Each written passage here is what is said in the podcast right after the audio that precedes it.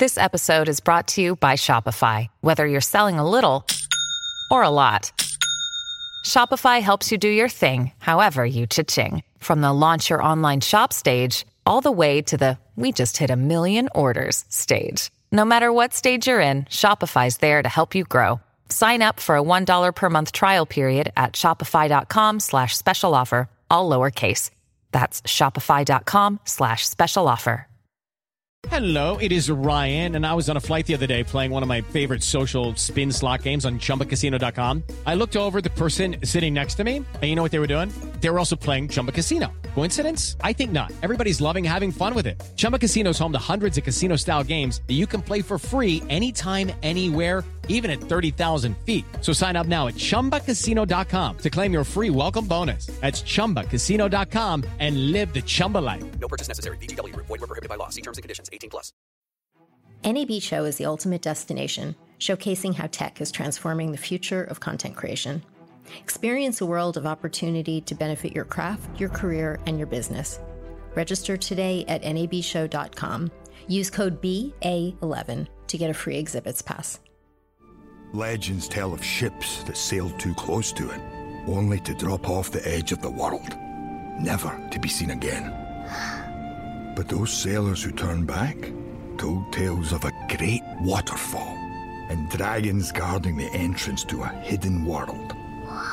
Not just a nest, Hiccup, but a land from which all dragons come. DreamWorks Animation's How to Train Your Dragon trilogy has come to an emotional conclusion, and to discuss the making of the new film, How to Train Your Dragon: The Hidden World, we'll be joined today by writer-director Dean DeBlois. I'm Carolyn Giardino. Welcome to the Hollywood Reporter's Behind the Screen.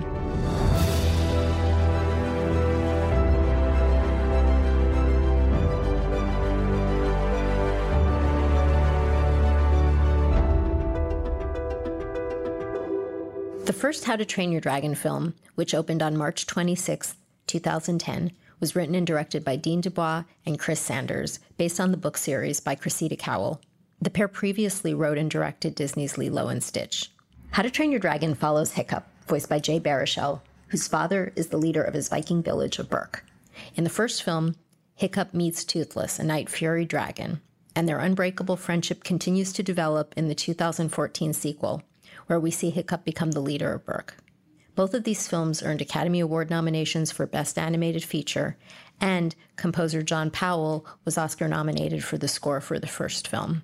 Hiccup's journey comes to a beautiful and moving conclusion in The Hidden World, which opened in theaters on February 22nd. Dean, welcome, and thank you for joining us. Thank you for having me.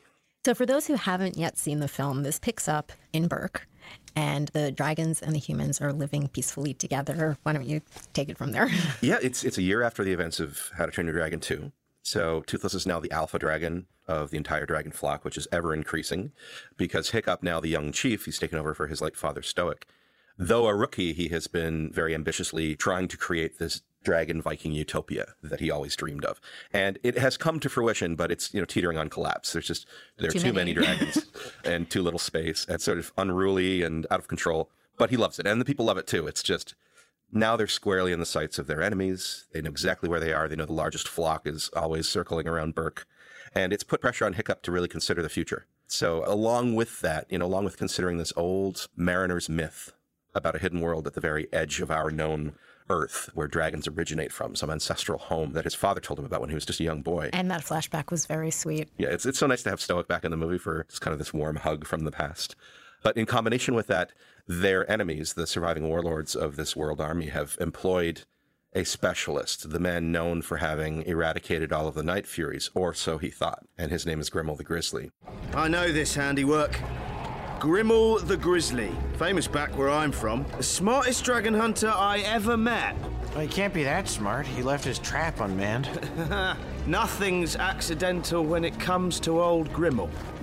He lives for the hunt, to get inside the mind of his prey, to control its every choice. It's all a game to him. Grimmel is voiced by F. Murray Abraham, and he is our villain in this one. He is, and F. Murray Abraham is a spectacular actor who brought so many levels of complexity and subtlety and just powerhouse acting to this role. But yes, he learns of a surviving Night Fury, Toothless, who is the head of the flock, the alpha, But more interesting to him is actually this notion that the young chief of Stoic is now promoting peace with dragons, peaceful living. And he finds that to be a very insidious idea that he's determined to crush. He's an elitist of the mindset that dragons don't deserve to breathe the same air as we humans do. And so this idea of sort of spreading the word that dragons aren't as bad as we think they are is of particular interest to him. So it sets our heroes out on a quest after a clash with Grimmel and Toothless's introduction to the bait that he used, a very rare and elusive subspecies of night furies called the light fury. Hiccup realizes that they have to take everything they have, all of their dragons, all of their people, and what they can carry, and go for broke in search of this mythical land. Because if it proves to be true, it might be a way of just disappearing off the map permanently and living with dragons and keeping their peaceful way of life. There are some really sweet moments in this film that you pay homage to the original, and one of them is when Toothless and this light fury, who is his love interest in this film, start to get acquainted.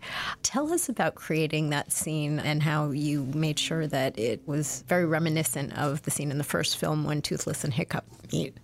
Well, you touched upon it for sure. Like, we wanted to create a bookend, knowing that this was a trilogy.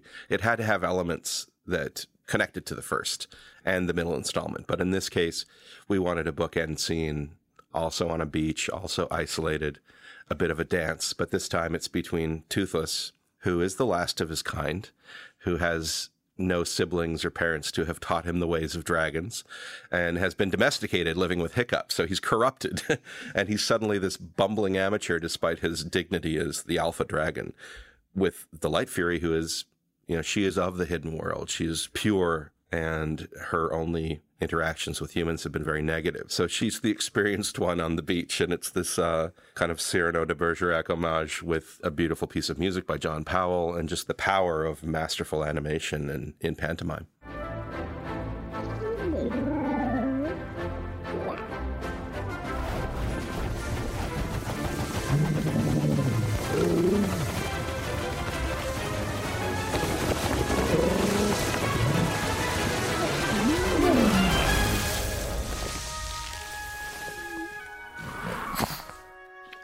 Over the three films, how has the animation evolved? Well, it's certainly become a lot better in terms of its fidelity and what we can put on screen. The tool set has improved. And if you look at the first film as compared to the third film, just visually, it's a lot richer. But I think the biggest difference is just we have a team of animators that have largely been working together and working on their specific characters for a decade. So like any actor playing a role, you get to expand your knowledge of nuances and capability. So the models themselves have improved in terms of controls. They've become more complex. In fact, we rebuilt all of our characters for this third film. And combined with this sort of masterful understanding of who that character is and the evolution that the character has undergone, it just allowed us to put much more subtlety, I think, in the performance up on screen. They're so expressive. And if you'll notice, even in a scene where two characters are talking, say Hiccup and Aster talking on the cliff, we were finally able to deliver a world that feels alive. We've got out-of-focus branches and leaves that are rustling in the background, the waist-high grass that's shifting around them, subtle breezes that would lift a lock of hair and set it down again. And it just adds so much more life to what is essentially a talking heads scene. So I think it's the combination of everybody working with the very latest advancements of the technology and also just bringing this very true sort of authentic understanding of the characters to the screen. Now, you also worked with extraordinary cinematographer Roger Deakins on these films. What did you talk about for this last film? Yes, we were very happy that Roger was willing and able to join us on the last installment. And I think that he has also had the experience of watching the technology grow up. Yeah, I think he was a little frustrated in the beginning to realize that he couldn't just make a request and have an artist shift it in the moment and have it render immediately. Sometimes they had to wait days before they could see an image. So now it has reached a point where he can sit down with a lighting artist, for example, talk about a lighting concept, place lights, and get something back almost immediately, and then make shifts and balance it out. So it's much more of a live, interactive feel. But as with all three of the films, Roger was off shooting other projects as well. We would send him images, we'd send him storyboards, and he would reply back with some feedback that we'd incorporate. And when he was here in LA, he would spend entire days with us. It's always a masterclass. And what I love most about Roger is he's such a soft-spoken gentleman, but he has so much truth and experience on offer. And he would come in and look at some really dynamic shot that we might have set up that we were all very proud of. And he would say, but why? Whose point of view is it? How are you advancing the story through your character's eyes? And we'd all hang our heads in shame a little bit and realize that we were just showing off. But he's always a great reminder of the true essence of this art form. And I love that about him. And just general great enthusiasm as well. I think he pushed, certainly, POV, Pierre-Olivier Vincent, and Dave Walvoort, our visual effects supervisor, to land very iconic, definitive looks for every sequence of the film. And so he's had a continued invaluable contribution to the way these films look and how they're received, because they do seem to exist somewhere between the world of animation and live action. They straddle that line a bit. And then The Hidden World is absolutely stunning. Tell us a little bit about the production design and what went into this. I think you used some new software for that as well, didn't you? Yes, we did. It started with a dream. I had a dream about a hole in the sea. And when we were talking about The Hidden World, I mentioned that to our production designer, Pierre-Olivier Vincent. And we discussed it could be an undersea volcano that rises from the seabed to the surface, like an atoll with water pouring in, like a 360-degree Niagara Falls, only a mile wide. It would have been the sorry fate of any sailor getting too close. They would have been dragged over the edge. But on the back of a dragon, should you plummet into it, it would open up into these networks of tunnels and chambers. And we thought more than a cave, because we've seen caves in both films. This would be a world. If this was the ancestral home of dragons, if we were in fact going to say goodbye to dragons at the end of the movie, we should give them a place that felt more like a return instead of a banishment. So we tried to populate it with as many earthly things that feel magical. So phosphorescence and bioluminescence, the idea of giant crystal shafts that might be channeling light from deep magma. We thought about the idea that all of this water pouring in would interact with live magma and create all of this steam, and it would be this salty, wet atmosphere that might encourage coral to actually grow on some of these stalactites and stalagmites in midair. And so just those discussions kind of brought up lots of ideas, and we began to explore that and push it as far as we could without abandoning our rather fanciful understanding of geology and biology of this planet. We just didn't want it to feel suddenly alien. And tell us a little bit about the software that was developed for it. Sure. Well, The Hidden World was probably the greatest test of our new back-end software. So we upgraded to a ray tracer, and that in itself is not particularly special because a lot of studios have them. But I think in combination with our front-end tools that were developed during the second movie, it suddenly allowed us to put all of that scope and scale up on screen in the finest of detail. Whereas before, we might have to have simplified the vision of it and made much of this environment matte paintings. Here, we could actually build it completely in geometry. We could put the camera anywhere we wanted to. We could explore it fully. And the scope is so beautiful for the flying scenes. Yes, yes. And actually, I think when you're on the back of a dragon, you really do start to get this sense of the dimensionality of it. And the fact that the light sources were coming from rather unusual sources for us, that we were able to calculate light in a very sort of complex and nuanced way within that space. So it definitely felt like you were transported into something that was otherworldly and wonderful. And it was all brought together with this realization that, wow, we can create any shot we want to here because we're no longer restricted to a single flight path due to the fact we'd only built that one section. Suddenly, this entire space was alive. And I hope it gets to be used more. My dream is that there would be some sort of theme park attraction where you could fly around in The Hidden World, because there was so much left to explore that we just didn't have the screen time to really get into. Is there talk for virtual reality projects or theme parks like you mentioned? I hope so. Not that I'm aware of at the moment, but hopefully the film is a success and they'll want to sort of continue that experience in some sort of palpable, visceral way. Let's talk about character development a little bit. One of your new characters, Grimmel, the villain. Yeah, so Grimmel, we definitely wanted to have a contrast to Drago Bloodfist in the second film. So Drago was just this mountain of a man. He was a brute. You know, everything that he did was with physical force and intimidation. And it seemed more interesting to us that this would be a man who has been a loner for his life. He's a very skilled hunter, sort of lean and spry, weathered to some degree, but with great experience. And he has this inherent lack of empathy for all living things, human and dragon alike. And so this could be a character that would have a certain amount of charm and wit and self-confidence. He would enjoy playing with his prey, like a cat with a mouse. And that, to us, felt like a natural nemesis to Hiccup, who is now growing in confidence, but still very, very much rooted in his ideology of inclusion and peaceful coexistence. Here comes a guy who wants to snuff that out completely.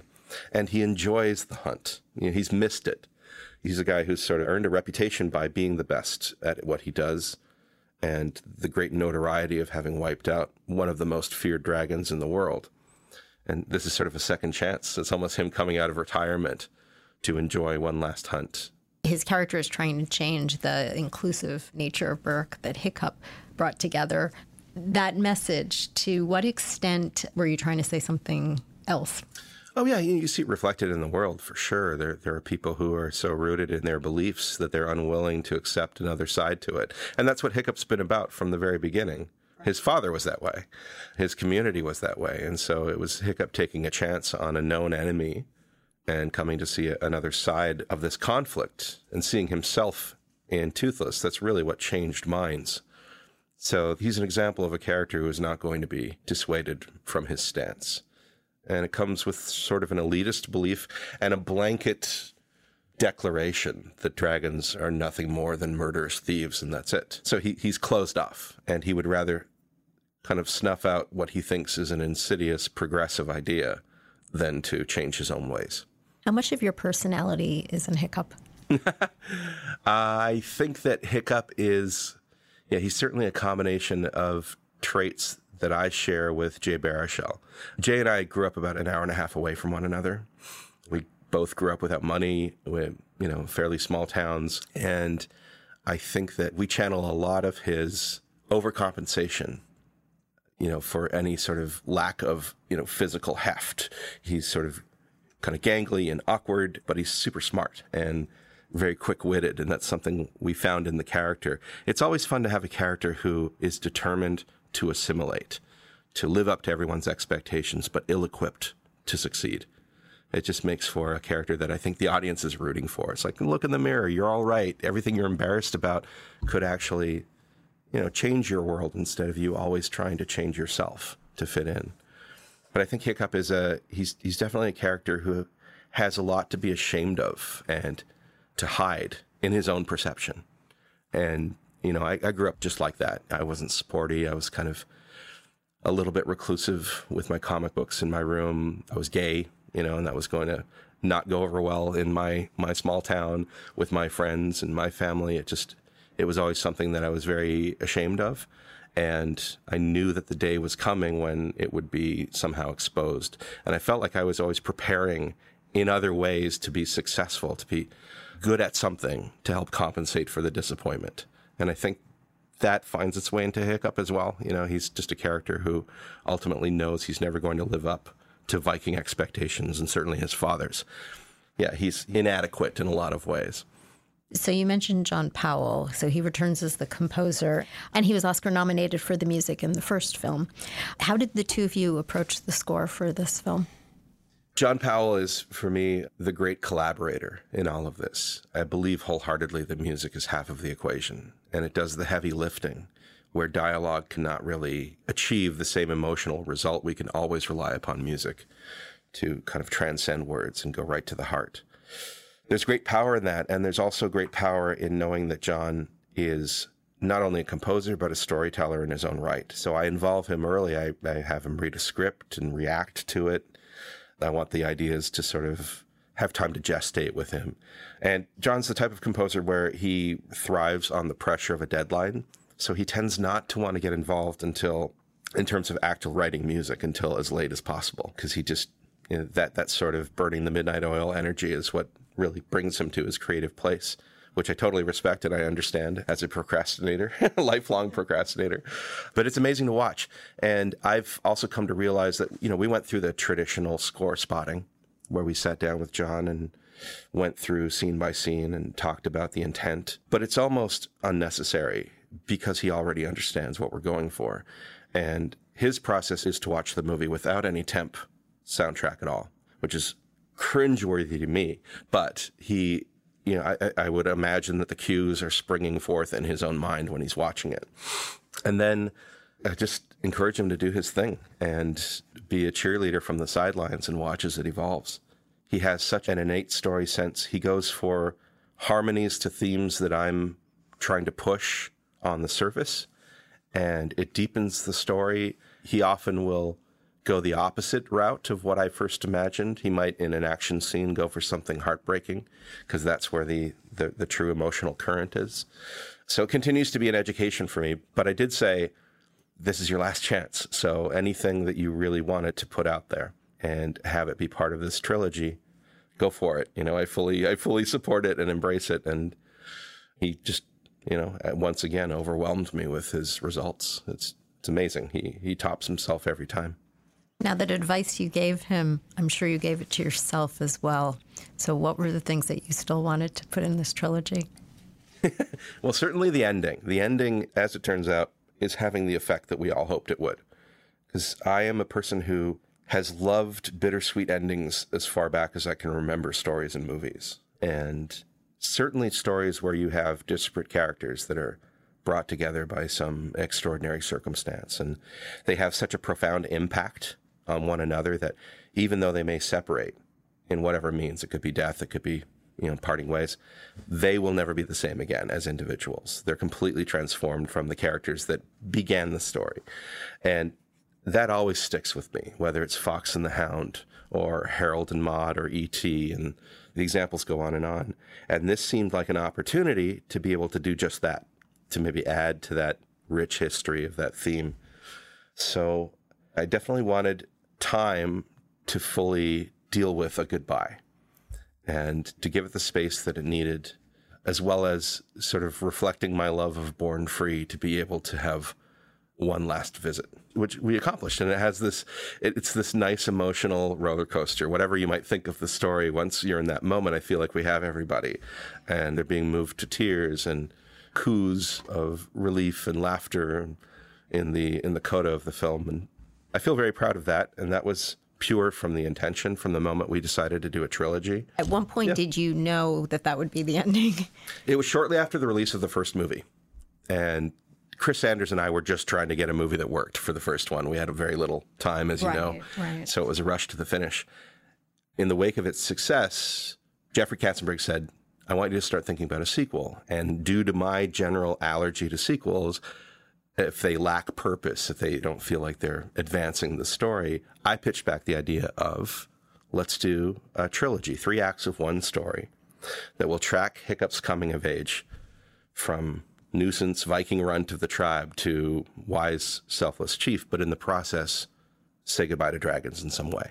What happened? You know, how did the world get returned to the one that we know? Which goes back to the first line in the book. It does, yeah. And that's a key part of it. Cressida Cowell came to visit the studio, and she was working on the last of her How to Train Your Dragon books, I think the 12th in the series. And she said, I'm going to explain what happened to dragons and why they aren't here anymore. And I thought, oh, that's such a compelling, emotional, mysterious goal. And anyone who knows the books and the films, they'll know that the books are quite different from the films. And that was a creative decision that was made early on. But as an end goal, that felt very compelling to me. And it did tie into that opening line. I do remember that feeling kind of an emotional pang when I opened up the book and read that first line. Hiccup, as an old man, reflecting back on his youth. And the opening line was, there were dragons when I was a boy. So, you know, there's a great mystery here. Where did they go? So you knew the ending, but tell us about the writing process for this third film. Did you go in a lot of different directions? Yes, I think if I were to sum it up, I spent the first few drafts being a little too loyal to the second film, to the continuity of that story until we were well on our way. We had storyboarded almost the entire movie when Jeffrey Katzenberg pulled me aside and he said, "This feels a little too much like Dragon 2 Part 2. And I feel that in our climate, we have to offer moviegoers a lot of new elements in order for them to be attracted to the film," which I think was a great note, and I wished I'd had it earlier. But inspired by that, I booked myself a room up at Skywalker Ranch and just holed myself in for a month and completely rewrote it from scratch, injecting as many sort of fanboy ideas of my own into it to make it feel connected to but not reliant upon the two films that came before it. And that was really difficult, but a lot of fun in the end. And I'm glad that I had that opportunity to inject new life into it. That was the draft that got everyone excited, and we started moving forward. What was in that draft that wasn't in the previous one? I played up more of the romance between Toothless and the Light Fury. Grimmel was a different character. In the original version, Grimmel was kind of a sniveling, scheming character who had wanted to take over from Drago while Drago was still in power. And the moment he was gone, he took that position. So Grimmel got reinvented as kind of a lone wolf with his own hunting pack. And those dragons were completely reinvented in that scenario as well. Just that element for sure. And then I think the quest idea, the pursuit of the hidden world, was a new idea as well. In previous versions, he had already mapped out as kind of a B plan this island, which becomes known as New Burke in the movie. And he had even started construction on it for the day when he knew they would have to leave. So I think going for broke on a quest for something that may or may not be there, that's based on some old sailor's myth, that felt like a nice element, kind of a big idea. And there's desperation in it, and there's plenty of room for self-doubt. So I embraced that as well. I think those were the big elements that we brought to the mix. Did you have a favorite scene in this film? Well, in this film, again, it sort of touches into spoilers. I don't know how much we're going to be concerned about that here, but I love the ending. I love the goodbye. That, for me, is the culmination of the ambition of this whole trilogy. If we could get characters to fall in love with this duo, so much so that having them say goodbye for all the right reasons will still tear you apart, then that, for me, is success. It was unexpected, and it was so satisfying and so beautiful. Thank you. How does it feel to step away after finishing this film? You've been living with these characters for 12 years now. It's a combination. It's certainly bittersweet. It's a combination of pride, because I do feel like we accomplished our goal and we sent this movie off into the world with the kind of purpose and the integrity that we planned for it. And yet at the same time, it is not only saying goodbye to the characters and this world that we've woven together, but we're saying goodbye to one another. We don't know if this same team will be reassembled for another project. And people do go their separate ways. And even at a studio of this size, teams get assigned to different projects. And so it really felt like we were this tight-knit group that had a strong belief in what we were doing. And, you know, saying goodbye to those folks, it's like finishing high school or elementary school. So you don't know if you're going to see your friends again, even if they might be in the same school. It's just classes get divided. So I think that's maybe the greatest pang that I feel is I really love coming to work and working with these amazing artists and passionate technicians and production staff. And I feel that loss more than a loss of the characters. I'm too close to it right now to really miss Hiccup and the gang and their world. Right, right. Also, while you were working on the film, there was an acquisition. Jeffrey Katzenberg moved on. There were a lot of changes at the studio. How did all of that impact the making of this movie? When that news was announced, I was still up at Skywalker Ranch in the middle of my rewrite. So I really didn't know what that meant. I didn't know if it was going to derail this idea of a trilogy as a concept. I didn't know if Universal was going to want a whole slew of sequels. So that made me nervous. But I just decided to keep my head down and keep working with the team on this movie that we believed in. And as things sort of settled, and you know, there was always time in an acquisition where it seems there was no movement, we just sort of kept movement within our own little team. And I was delighted when I finally sat down with Donna Langley, we began speaking about the project, and I referenced as one of my inspirations Born Free, and she loved that movie growing up. And so it felt like she was completely on board from the beginning, just the spirit of it, the emotion, and kind of the enlightened transformation of a human character to realize that this animal that they think they're protecting and they have such a tight bond with does belong, you know, needs to fulfill its own destiny in the wild. And she really loved all of that. So I felt we were in good hands from the moment the transition actually completed. When did you know you wanted to get into animation? So I grew up wanting to be a comic book artist. And I learned to draw from comic books. I learned to tell stories from comic books and the few films that I got to see because I grew up kind of poor. So I didn't quite know how to connect to that ambition with the reality of working for Marvel or DC. It seemed like a wild disconnect. You know, my little life in Aylmer, Quebec, and some giant studio in New York City, I didn't know the path toward it. But when I did look around as I finished up high school, I discovered a classical animation program being taught at Sheridan College, just outside of Toronto. And they offered a summer school, which is primarily for international students. But I got in anyway. They must have had a slot open. And it's the year curriculum crushed into 3 months. So lots of long hours, lots of camaraderie. But I immediately realized that everything I loved about comic books was in this world of animation. It was, I could create worlds. I could design characters. I could breathe life into them. I could be the architect of the story. And yet it's all brought to life. And it reaches audiences around the world. And so I became kind of seduced by it and loved it and threw myself into it. I did 3 years of that. And during the rest of the year, I worked at a small animation studio in Ottawa, Ontario, Canada, that made a popular Canadian TV series and their first feature film, which I also had a chance to work on. So I was cutting my teeth and learning what it was to be a professional animator while still attending college. And after that, I was hired out of school to go work for Don Bluth in Ireland. It was 4 years of working in Ireland before I was accepted to the Walt Disney Studios to begin working on Mulan, and after that, Lilo and Stitch. But at no point did I think in my upbringing that Hollywood was a possibility, that being able to make movies was a possibility. It just was outside of my reality. And what I've learned since then is just you set your mind on the goal and those opportunities start presenting themselves to you, that it's not as far away as you think it is. Do you know what you'll be working on next, or you're taking a long break? I am going to take a little break just to clear my head, but I have already started having meetings and everything's wide open. It's a strange and wonderful feeling to have no idea what you're doing with your future. Thank you so much for joining us today, and congratulations on the film. Thank you very much. I'm really, really happy to, you know, sit down and talk with you. And thanks for being such a great support throughout all three movies.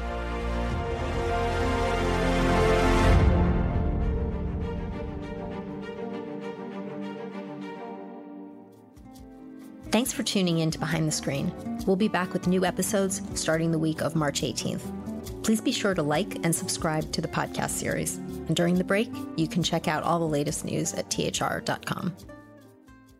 Hello, it is Ryan, and I was on a flight the other day playing one of my favorite social spin slot games on ChumbaCasino.com. I looked over at the person sitting next to me, and you know what they were doing? They were also playing Chumba Casino. Coincidence? I think not. Everybody's loving having fun with it. Chumba Casino is home to hundreds of casino-style games that you can play for free anytime, anywhere, even at 30,000 feet. So sign up now at ChumbaCasino.com to claim your free welcome bonus. That's ChumbaCasino.com and live the Chumba life. No purchase necessary. VGW. Void where prohibited by law. See terms and conditions. 18+.